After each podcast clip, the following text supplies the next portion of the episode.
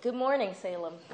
Um, as most of you uh, have probably heard by now, our stewardship model that we've been using for the past couple years is based on the book Ask, Thank, Tell uh, by Charles R. Lane. Um, it was uh, recommended to us by the Synod's um, stewardship coordinator, who's the assistant to our bishop. Um, so a couple of different churches have been using it, and uh, we try to remind you along the way that uh, we're not just making it up as we go. It does come from a specific place, a researched place, um, as we go through um, uh, these different series. Um, so we had an Ask Sunday, and today is a Thank Sunday.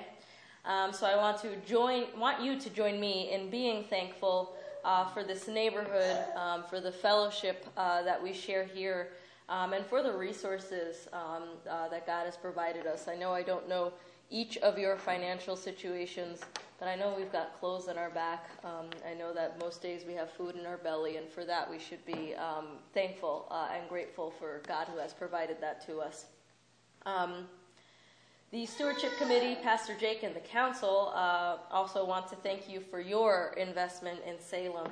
You've invested your time, talents, and treasures by cooking, planting, singing, cooking, meeting and so much more. Um, and we really uh, appreciate um, everything that you've done for the events that you've been able to show up for, uh, for how clean everything is after these last couple times that we've got really involved in doing that. Um, it shows, I think it shows to other people when they visit here. Um, and uh, I think it helps that we as a um, worship community take pride uh, in, in, what we have.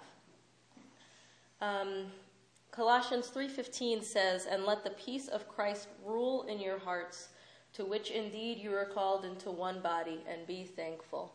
Um, so, being thankful for uh, all of us being together um, and for the ministry that we share.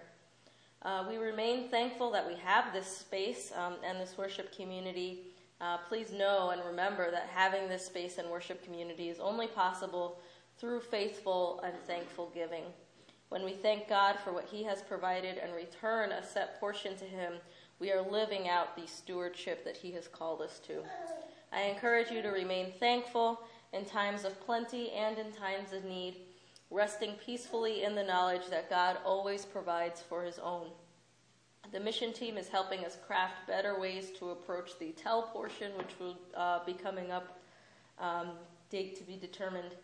Um, and we look forward to keeping you abreast uh, of where exactly your givings uh, have been utilized and hopefully create uh, a more friendly report and a more frequent report um, than you might see in the, uh, in the SEER or in our budget meetings annually. Thank you.